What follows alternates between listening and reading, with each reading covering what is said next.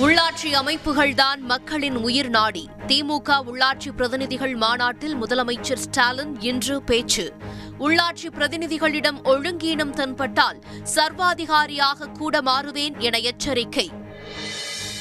ஓ பன்னீர்செல்வம் அனுமதியின்றி அதிமுக பொதுக்குழு கூட்டத்திற்கான அழைப்புதல் அனுப்புவது ஏற்புடையதல்ல.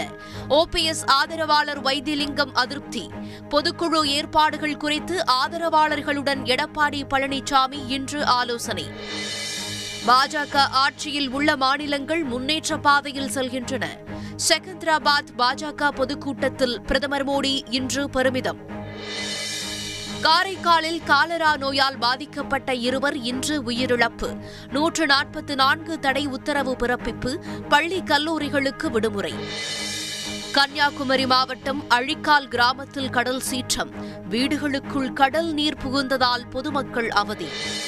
மகாராஷ்டிர சட்டப்பேரவை சபாநாயகராக பாஜகவை சேர்ந்த ராகுல் நர்வேகர் தேர்வு.